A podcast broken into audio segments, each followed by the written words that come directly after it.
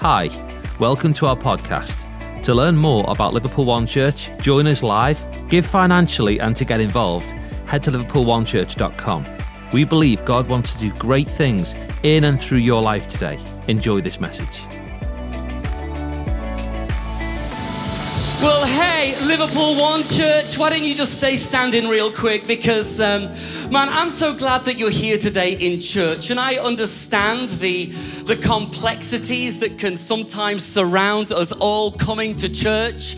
Some of you have had to like drag the kids out of bed. Some of you have like been arguing with the husband, with the wife, and then you've put on your smiley face when you've walked into church, like, hey, I'm fine. And some of you have had crazy weeks. Just stuff has blindsided you, and maybe things have happened that you didn't see coming.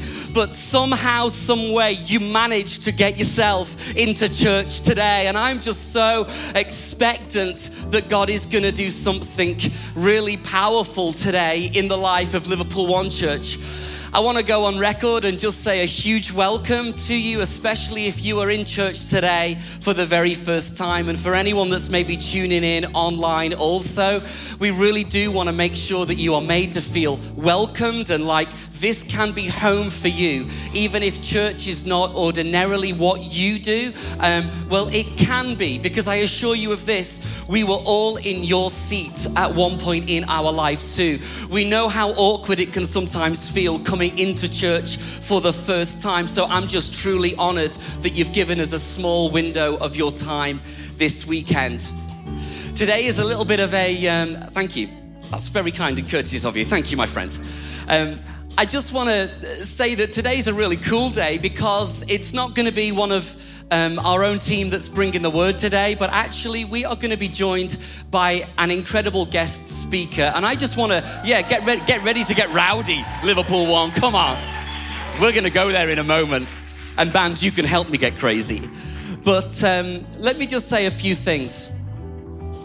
Pastor Peter Haas and his wife Carolyn, they lead an incredible church called Substance Church out in Minneapolis in the United States of America. What I find fascinating about Pastor Peter and the church that these guys are building out there is really that I think it's safe to say that they're building church in an environment that probably is more closer to building church in a European city than maybe it feels like they're building church in an American city. Because they've just got a whole bunch of like super left wing, progressive kind of views. And, you know, that can really be hard to plant a life giving church that wants to really hold true and dear to the Word of God. And these guys are doing it. But actually, um, these guys are incredible for a whole bunch of reasons. One reason I would say is because Peter's also um, enabled Pastor Nate Pacini to join him with us on this trip. And um, I'm super honored because he's going to be able to speak to some of our staff and team at the back end of today as well. And I'm grateful for you making the journey. We acknowledge the gifting on your life, and we know it's not an easy deal to travel from the other side of the world. And you've not long been back from South Africa, and here you are with us today. We're super grateful. But I think that as far as Pastor Peter is concerned, this is what I can say is that he's one of the very few people that I have met, and even just in short spurts of conversation, I kind of feel like he genuinely loves and cares about the big church, capital C. Like, he's leading a big church. He's leading what we would say is a mega church. But actually, even in all of the sheer size and the volume and the grandioseness of what he's building in America, he's a man that sincerely loves and cares for the global church. That really is, I think, the only reason why he's made this trip to come and do church with us in a warehouse at the back end of Liverpool today because he loves building the local church. He's an amazing communicator. He has a fantastic story. So, Liverpool One Church, can we make a huge rowdy welcome for Pastor Peter Haas?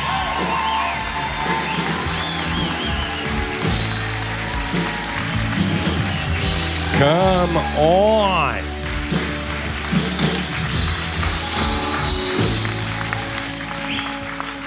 Come on, Liverpool One. Make some noise wherever you are at. I love it. Well, I'll tell you, it. You all can have a seat. You guys are just a delightful church to be in. All the rumors about you are true. No, for real. Can I just can I just say I truly truly love your pastors. Uh, I'm just saying Luke and Emma Bryant are the real deal, you guys. You know that, right? I no, for real though. For real. They're brilliant. They're humble. Their kids love Jesus. I'm just saying those are things that you want to value in your pastors. And I I just so you know, I don't say yes to just any churches, but I had heard so many great things about you guys. Everybody was like, what the Lord is doing in Liverpool through your church. It's worth seeing. And I, I just gotta say, this is literally the coolest building ever. I love it. It's just, you know, I love it. I love it. And, and you know what? Maybe, maybe it's because uh, I, I, used to be a DJ, and uh, this reminds me of a nightclub. And, uh, you know what I mean? So I, am just I'm saying that you know this is a this is good soil to invest in. So if you if you haven't really put your roots deep into the soil of a church, so to speak, this is the type of church you want to do it in. So can we just give it up for your pastors one more time? There's real depth. There's real depth in you guys. I can sense it, and. Uh, I, you know, I hate to say it, but I don't sense it in a lot of pastors. that sounds awful, but uh, it's true. Anyway, uh, no, speaking of also true, is uh, I gave my life to Christ in a nightclub of all places, right? Some people, they give their life to Christ in a church. Well, others of us, I, so I used to be a, I used to tour around in nightclubs as a progressive house DJ and electronic dance music, uh, kind of like Calvin Harris or Zedd or, you know, uh, that kind of thing. And, and so I, I, but and I did not grow up in church at all, okay? So keep in mind, I had no concept of church I did, however, have a Christian friend who was constantly saying, Peter, you got to try Jesus. And I thought, why would I do that? You know what I'm saying? Like, because, you know, in my mind, Christianity was for two types of people people that either A, like boring rituals, they love listening to organ music all the time, or B, they're people that are just spooky or mean. You know what I'm saying? Like, I, am just being honest with you. This is kind of what I thought. And so, whenever my, and my friend wasn't like that. So I don't know why I thought that, but, but my friend would always say, You got to try Jesus. And I was just not open. Well, uh, how many of you know that life has a way of leading you to ask deeper questions about life, about God? I had um, one of my good friends died in a car accident and I'd never had anyone really close to me die before. And, and, it kind of forced me to start asking deeper questions. You know, what, what is the meaning of life? Things like that. And then that same week that my friend died in a car accident, my wife, uh, she found her father's body right after he had committed suicide. And it was, it was awful. It, I mean, I watching my wife walk through that was so tragic. It was so painful. And I remember thinking, like, going through these two funerals, I just couldn't fake it anymore. You know what I mean? Like, I couldn't, I couldn't pretend that I knew what life meant and, and what this was all about and seeing how fragile it was. And of course, I had to, I had to work at a nightclub that weekend, and I'll never forget. I was on the second story of the nightclub, and I'm looking down on the dance floor, and, and um, everybody was pretending to have fun, right? They were drunk and they were stoned. And, and I remember, like, in this moment just looking down on the floor on the dance floor thinking, I hate this. What are we doing? Like this is so dumb. We're pretending to have fun. Like this is awful. And and all of a sudden the thought occurred to me, Peter, ask God to reveal himself to you. It was my Christian friend saying, Hey, try Jesus. And I thought, I've tried everything else, why not try it? So I, I, am like, I didn't even know how to pray, okay? Keep in mind, I didn't even know where to look. Like, do I look down, probably not down, maybe up. I don't know. I mean, I like I didn't even know how to pray. And so I was like, I, I was like, God, whoever you are, whatever you are, if you created the universe, then you should be powerful enough to show me what religion is the right religion. Just like give me a sign, like lightning bolts across the sky spelling it out Islam, Buddhism, none of the above. You know what I mean? Just make it clear, right? I just, in my mind, I thought, why not, right? And I'm like, just give me a sign, make it clear. And because this is not working for me. And of course, I did not know how to end the prayer. I didn't know, I was like, and done. You know, like I didn't, I didn't have the flower. In the name of Jesus Christ, I pray. You know, like I didn't know, I didn't know how to end it, right? So I'm like, and done. And then I'll never forget, okay, because literally I'm I'm DJing, okay? So keep in mind, this is like while I'm working. And I was like, dude, what are you doing? Like, you're praying. Like my next thought was, Peter, you need a smoke break. And so I, I got my assistant and I, I, I literally had him take over the turntables. I was walking out of the nightclub and I'm only 30 seconds away from that prayer. And a guy comes up to me, taps me on the arm, and he goes, Hey, I, uh, I know this is kind of weird, but I feel like I'm supposed to tell you that Jesus has a plan for your life and he wants you to follow him. And I, I, I kind of, I was, I was scared. I grabbed him by the arm and I go, "What did you just say?" And he goes, uh, "Jesus has a plan for your life and He wants you to follow Him." And I, like, he had no idea. I had just prayed that prayer like 30 seconds earlier. So I'm kind of freaking out at this point. Like, okay, uh, t- like, tell me what I'm supposed to do. And I, I probably said it more like, tell me what I'm supposed to do, Jesus boy. No, like, I probably, I, I, I was scared. I had never had God answer a prayer that fast ever, right? And so I was like, tell me what I'm supposed to do. And he was almost like, well, what do you mean? Like, uh, repent of your sin. And he gave me like a very short gospel presentation, because this is in the nightclub, mind you. And I'm like, okay, let's do it. like I didn't know what else to say. And so he grabbed my hands, he sat down in a booth, and I repeated an old school prayer with him right there in the nightclub. And that was it. I went to church with him the next day, and that was it.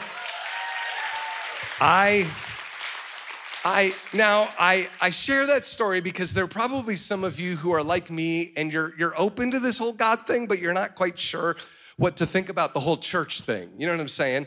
And if that's you, I just want to say be patient, walk it out, okay? Experience it because there's so much more. And then there's others of you who you have a loved one that you want to know the Lord like you do, but they're just, you know, they seem like there's no way they're ever going to be open to God. Listen, God can take anyone, snap his fingers, and change their hearts, okay? So there's no one beyond the saving grace of God. And uh, I, you know, I, I so if you're confused, listen, that's when God does his best work. And I, I just, and, believe it or not, I, I, even after I became a pastor, the Lord spoke to me to go back into uh, producing electronic dance music. So a couple years ago, uh, your pastor doesn't even know this. A couple years ago, the Lord actually spoke to me about producing mainstream electronic dance music again. And when we released, so I, I grabbed all the best DJs out of our church and put together like a DJ worship experience and uh, released a mainstream thing called Substance Variant, and it literally went all the way up to number eight on the mainstream charts. And uh, and now it's a complicated thing. Next time I come back, I'll bring I'll bring our Variant band. But I, I thought, can I quickly show you just like a little clip from our recent music video? Is that okay? Okay, okay, check this out. Literally, literally, what was what was so funny about it is it started taking off, and we're actually doing a world tour this next year uh, with substance variant. And I, I just, I, I think I, I share all of that because following God is such a crazy journey. I'm just saying, you know what? All of your freaky interests, I believe that the Lord is interested in all of that.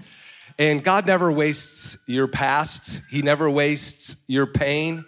And if you're here today and you just feel confused about it all, let me just tell you, uh, this is a God who wants to give you meaning and purpose. That's where that's where He does His best work. And I, I just, you know, I, I just what's interesting to me about being in Liverpool is uh, I so uh, just and I think you guys will particularly be interested in this. My wife's great grandparents were living in Germany and they had this dream of immigrating to the United States. They just had a dream. And so they packed everything they owned into crates and they spent everything they had on a ticket to cross the Atlantic. And of course, the worst thing of all happened. Uh, they got delayed on their way to the ship, and by the time they got to the dock, the ship had just pulled away um, from the harbor and they missed it. It was non refundable tickets. And of course, this was devastating because this wasn't just a big time delay, this was a, ma- uh, like a massive financial setback. And I'll tell you what, if my wife's great grandparents were anything like my wife and I, we're feisty, okay? They probably had a good fight on the dock. Like, I told you to take a left. No, you said right. Okay, you know, like we pro- they probably had that experience. Well, they finally booked another ship. And a couple days later, they found out something disturbing. Uh, it turned out the boat that they missed was called the Titanic.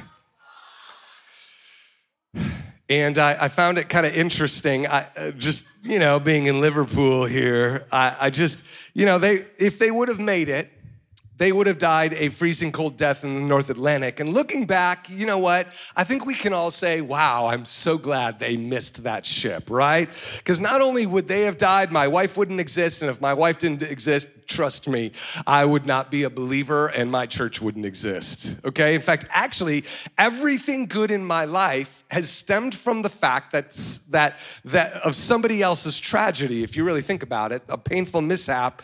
And it, it's easy to see how God was actually protecting them at the time, but uh, you know, or from this perspective, but at the time they were devastated. She cried on that dock because that was her dream boat and it is sailing away. Like, God, how could you let this happen? You know what I'm saying? Because let's be honest, she had dreams of leaning up into the bow of that ship because that's what people did. We know that. That's a historic fact, right? Near, far, where eh. That's what people did. That's history, folks. But here's what I've learned, okay? Your current devastation could be the greatest thing that's ever happened to you.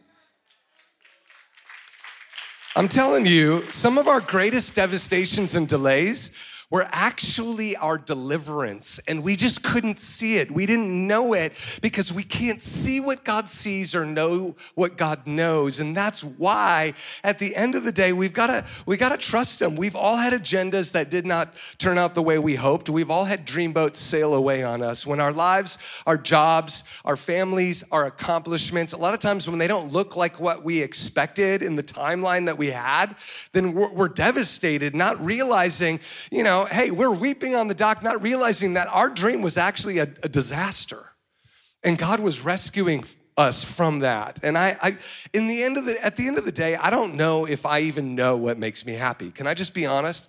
I don't know if I know what makes me happy because I don't see what God sees. And I, I, just, either you trust God or you don't, okay? And in fact, actually, the Bible is constantly calling us to, to, to stop experiencing happiness based on circumstantial things, okay? Now, let me just unpack this, okay? A lot of people, in other words, stop saying, if only my boss, if only my spouse, if only my paycheck, if only my job was better. You know, the problem is always out there, right, in our circumstances That's what I mean.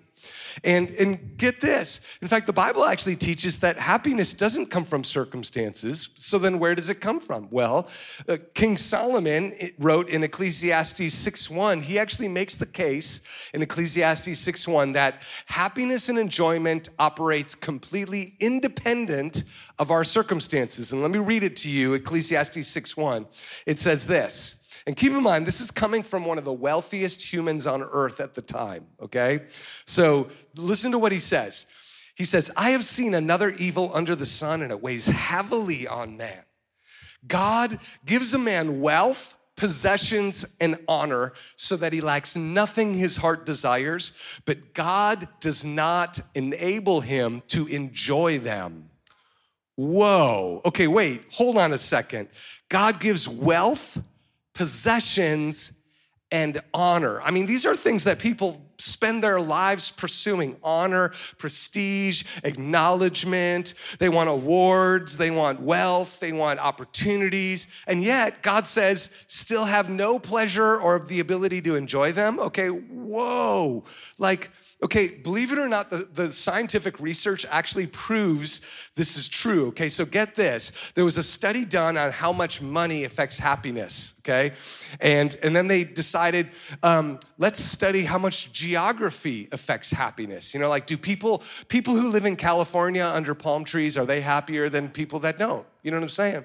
Like, what about people that, eh, does marital status, what about how good looking you are? What, what affects happiness? Well, get this. They found that when you put all of those things together, that they only affect your happiness by a grand total of 10%. Circumstantial things will only affect your happiness by a grand total of 10%. And so it kind of begs the question well, then what accounts for the other 90%? You know what I'm saying? Like, you know, well, Solomon argues it's God right? God is the one who can turn on the happiness switch. And where did he learn that? He learned it from his dad, who said in Psalm 62 1, My soul finds rest in God alone. Okay, now think about that. My soul finds rest in who? God alone, okay? In other words, to put it this way, happiness is not a circumstantial problem, it is a spiritual problem.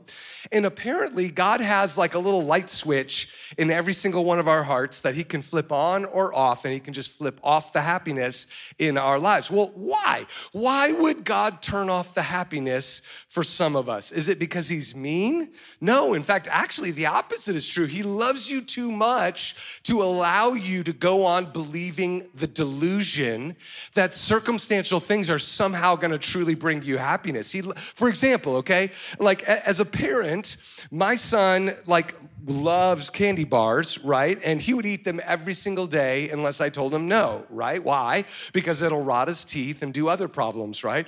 And so I'm going to intentionally limit his experiences out of love for him, right? My love will put limits on his experience. Well, guess what? God does the same thing with our happiness and enjoyment too, okay? If he knows that you and I are pursuing promotion, wealth, opportunities ahead of his timing, he's gonna slow us down, right? If he knows that we're seeking fulfillment in money or sex or jobs or relationships more so than him, guess what? He's gonna remove all the fun until he knows that he is first in our lives and number two, until we've got the character to sustain the weight of his blessings without idolizing them. Some of us, if God answered the prayers that we've been praying, we would actually bow down and worship the very thing that he would give us. That's actually the problem. That's actually why he's delaying answering the prayer because he loves you too much to allow you to go on believing that delusion. And so it begs the question well, then, how do we know if we're ready for God to flip on the enjoyment switch in our lives, right? Well, I mean, at the end of the day, only God knows if you're ready. But the simplest way to know is simply look at your prayers. Simply look at your prayers. What types of prayers are you praying?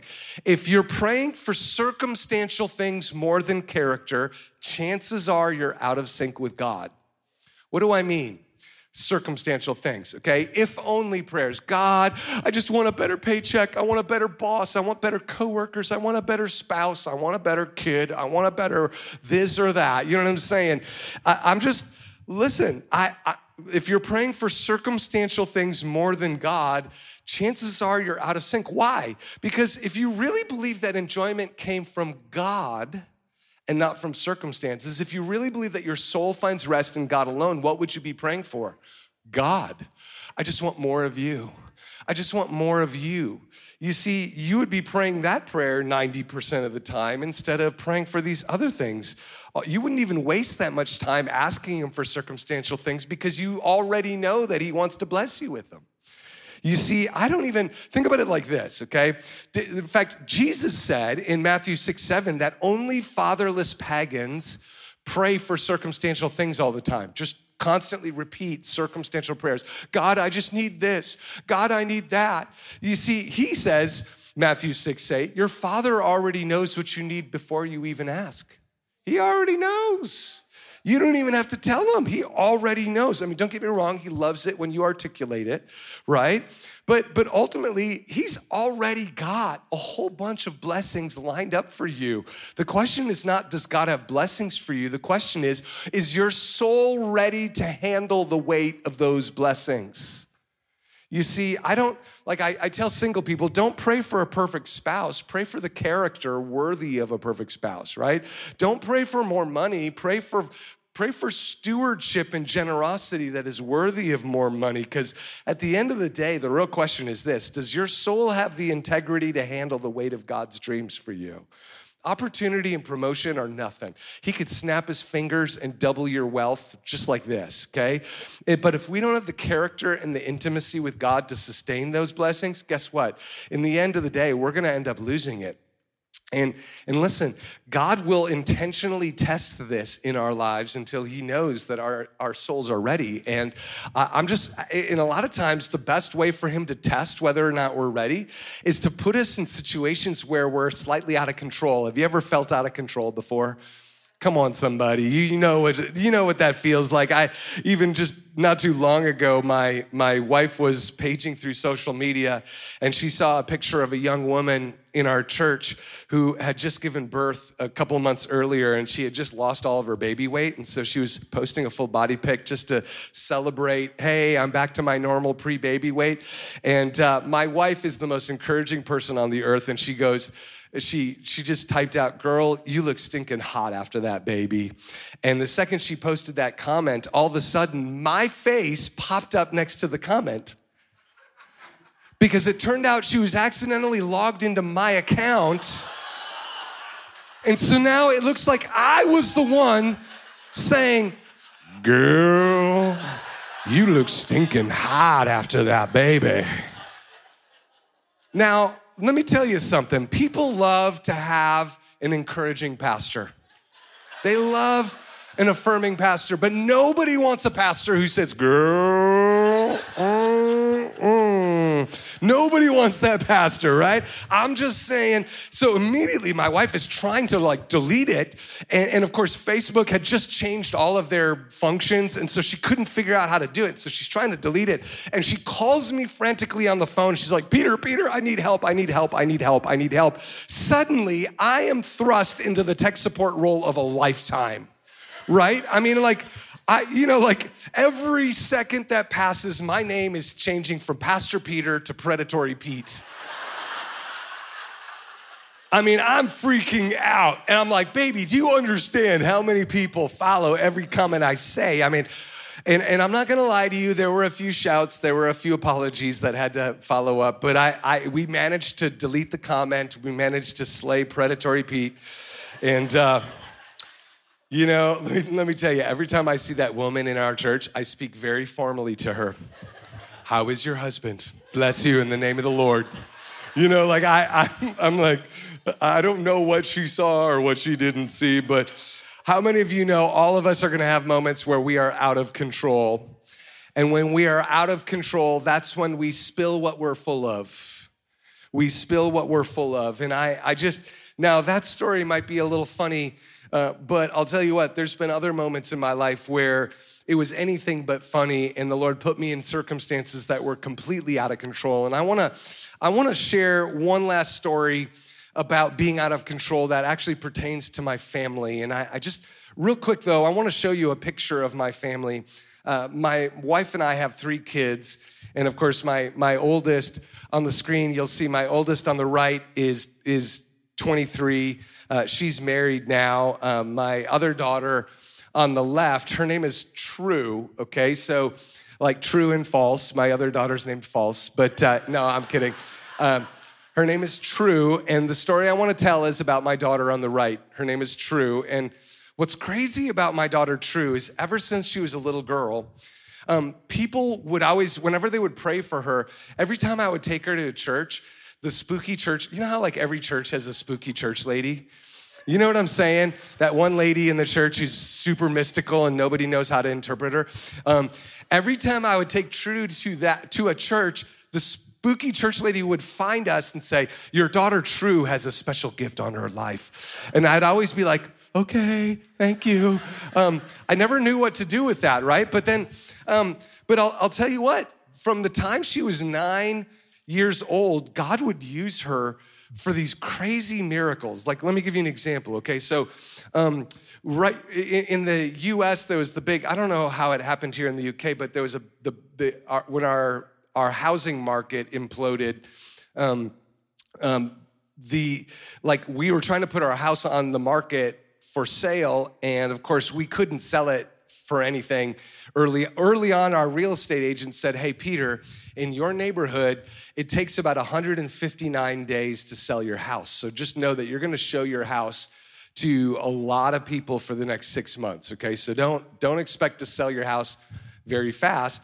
And so he told us that 159 days. Just don't get your hopes up that it will sell right away.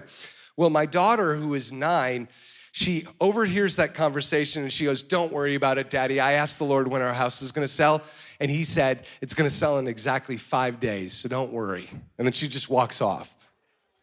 And I was like, Whoa, whoa, whoa, whoa. True, come on back here. What do you mean? Like, it's gonna sell in exactly five days. Well, she goes, I just, I just asked the Lord, God, when is our house gonna sell? And I closed my eyes and I saw a meter go back and forth over the days of the week.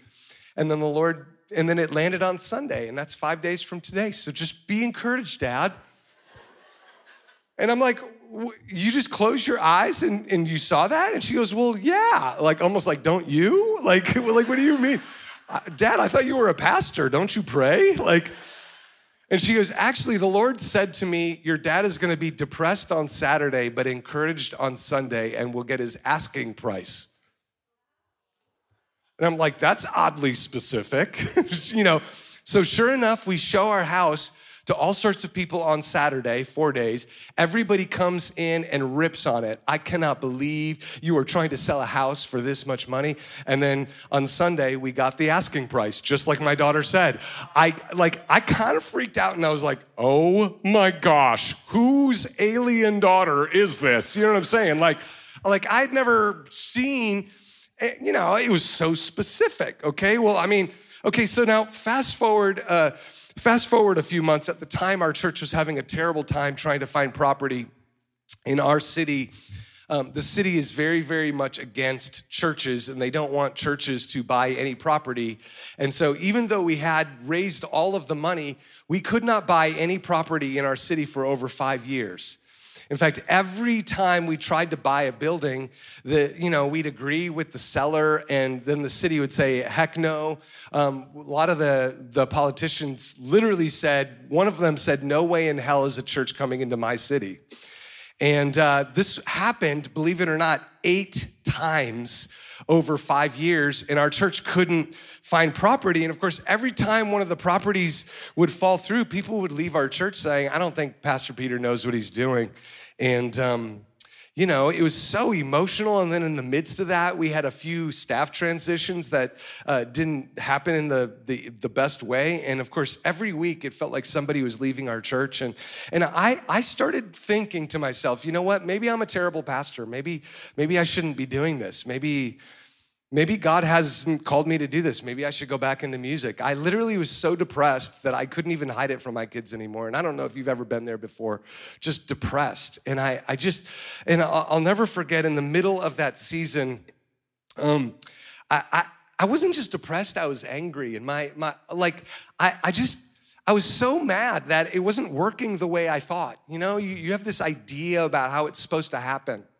And of course, you know, it didn't help that I was in, you know, uh, pastors are always in kind of a political position and everybody had opinions for us. Well, you need to do this and you need to do that. And, and I, I literally, my thought was, you know what I need to do? I need to quit. I need to stop this. And actually, I made it my goal to talk my wife out of it. My wife is one of the most godly, encouraging people. And I, I just was like, baby, I don't think I can do this much longer. And I, I actually made it my goal to wear her down and tell her that every single day. And I was two months into this saying, I'm not gonna be pastoring much longer. I'm not gonna be pastoring much longer. And she would always say, No, Peter, come on, stop it. Don't even talk like that. And of course, in the middle of that dark season, my daughter True came up to me and she was 10 years old at the time.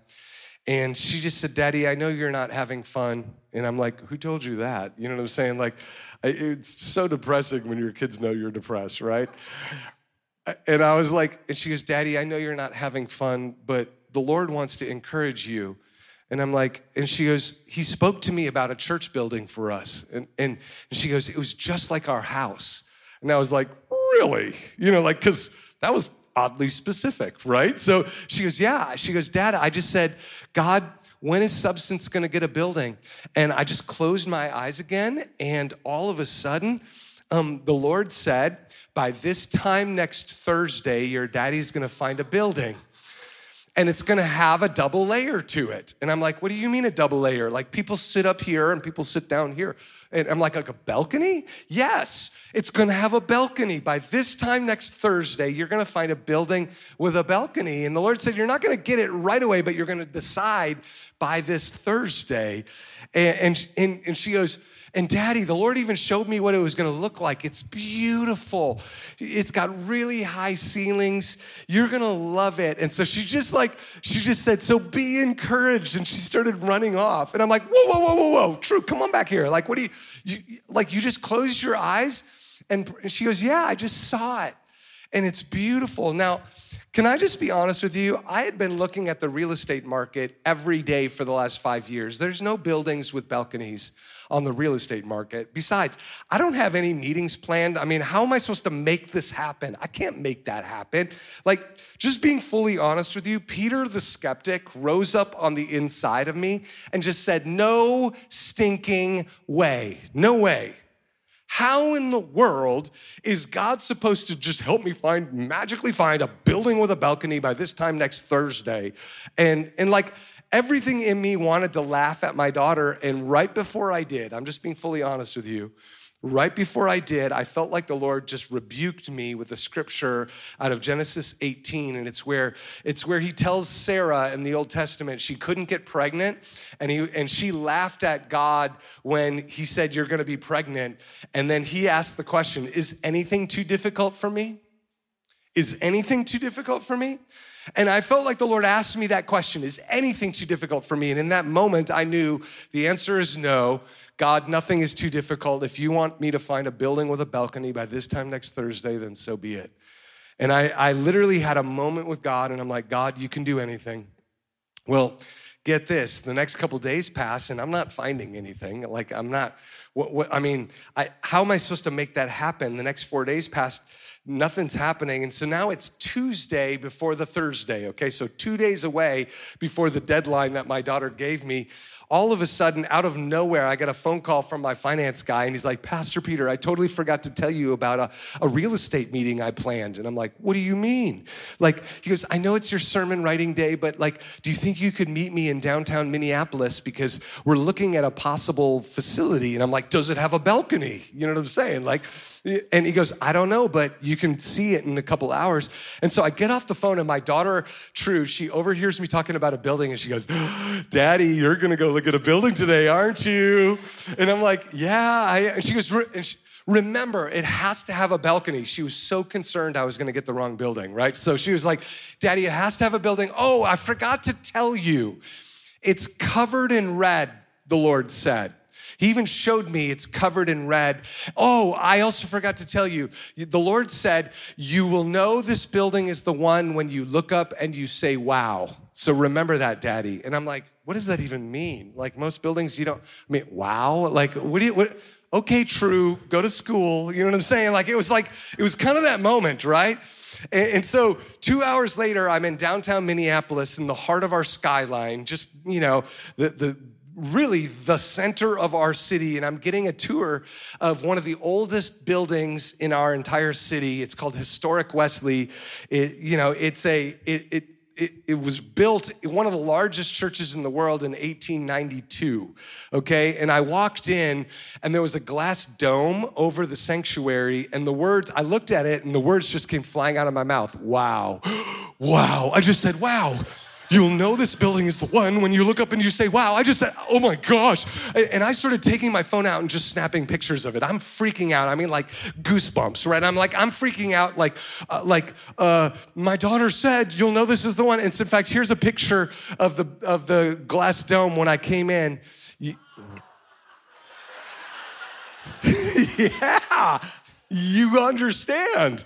Okay, so I started snapping pictures on my phone. I, I literally had like a Holy Spirit buzz, okay? And uh, my daughter went to school that day and she decided to draw a picture. She was so worried I was gonna find the wrong building. She decided to draw a picture of the vision that God showed her to help me know if the building is the one. And by the time I walked in the door from work, she came running up to me with her drawing and she said, Daddy, Daddy, is this the building that you looked at today? Because this is the building God showed me. And when I saw her picture, I gotta be honest, I totally freaked out because it looked almost identical to the photo I had taken four hours earlier. In fact, here's the side by side comparison of the picture I took four hours earlier. And of course, you'll notice the color of the carpet covered in red. You'll look up and say, Wow. I looked at that photograph and I thought, What are the odds that a 10 year old could draw something that close? What are the odds that I took the picture from that same angle? I mean, come on, I couldn't even draw a circle when I was 10. You know what I'm saying? Like, I'm just like, and it's in the coolest location you could ever pick for a church, right off the high street, all the cool restaurants. And get this, even though it would cost us easily $40 million to build from scratch, we got it for $2 million and uh, like in fact here's a here's a short little 15 second clip of when we moved in isn't that crazy, you guys? You know, as if that wasn't amazing enough, God, that same year, God supernaturally gave us another $20 million building for our church. And it, it just literally changed our church overnight. I mean, literally, our assets jumped by tens of millions of dollars in just a couple years. And, and, and then all the people that had left us, all angry at me, they all came back pretending like they never left. You know what I'm saying? right? Why am I sharing all these stories? Really, church, I'm just trying to build your faith for what the Lord wants to do here in Liverpool. I just have this sense that some of you, you're here today and you're discouraged, and God wants to remind you that He is still alive. He's still at work on your dreams, but it's critical you understand something. God has a much more important agenda than building your dreams. And what's that? It's building you. It's building the character in you that can handle the weight of the blessings that he wants to give you. I mean, the truth is, the reason why we didn't get a building sooner is because we weren't ready for one. I thought we were, but we weren't. My staff wasn't ready for it. It would have actually destroyed us even worse had God answered that prayer five years earlier. You see, check out where the Lord is ultimately bringing us, and this is my final scripture, Ecclesiastes 2:26. Solomon, who wrote about happiness and enjoyment being separate, it's a it's a switch that God can flip on. Listen to what he said in Ecclesiastes 2:26. He says, "To the man who pleases God, he gives wisdom, knowledge, and happiness. But to the sinner, he gives the task of gathering and storing up wealth to hand it over to the one who pleases God. Whoa. You see, I, I've kind of watched God do that in my life time and time again. And so that's why, listen, I don't even pray for promotion anymore. I pray for promotability. I don't pray for growth, I pray for growability. I don't pray for money, I pray for stewardship and generosity worthy of more. You see, at the end of the day, that's the that's the issue. And the moment we get our prayers in line with heaven's priorities, the sooner we can actually live in heaven's provisions. And so, what kind of provision could you use today? Just close your eyes right here. God sees what you're going through. Some of you, you could use healing in your physical body. Others of you, are just praying for restoration in your friends and in your family. Others of you, there's other circumstances that you're caring about. I just believe that God would say to you today, I know, I've got you. Would you trust me and just take whatever little bit of faith you've got and place it in my hands. I believe that the Lord is offering you a chance to experience true salvation. And maybe you're here and you've never done that before. Maybe you're like me in the nightclub. You're open, but you're still hesitant. Listen, all I'm saying is just take whatever little bit of faith you got, place it into the hands of the Lord, and I believe He's going to do something beautiful. And so, Father, you see everybody here all that our lives represent, all that you designed us to be, and you have a calling that is so huge. And you've lined up miracle after miracle after miracle, and yet, Lord, so many of us have been pining after those miracles for so long that we've really kind of forgotten our character, the things that you're trying to develop in us. And so I pray that you would force us to prioritize the right things, and that's you. And we do that right here in church. If you're agreeing with what I'm praying, then just say this after me. Just say this. Say, Dear Jesus, forgive me, renew me, that I might know you and make you known. In Jesus' name we pray. If you agree with that prayer, say amen. Amen. Thank you for letting me share God's word with you. Thanks for joining us today.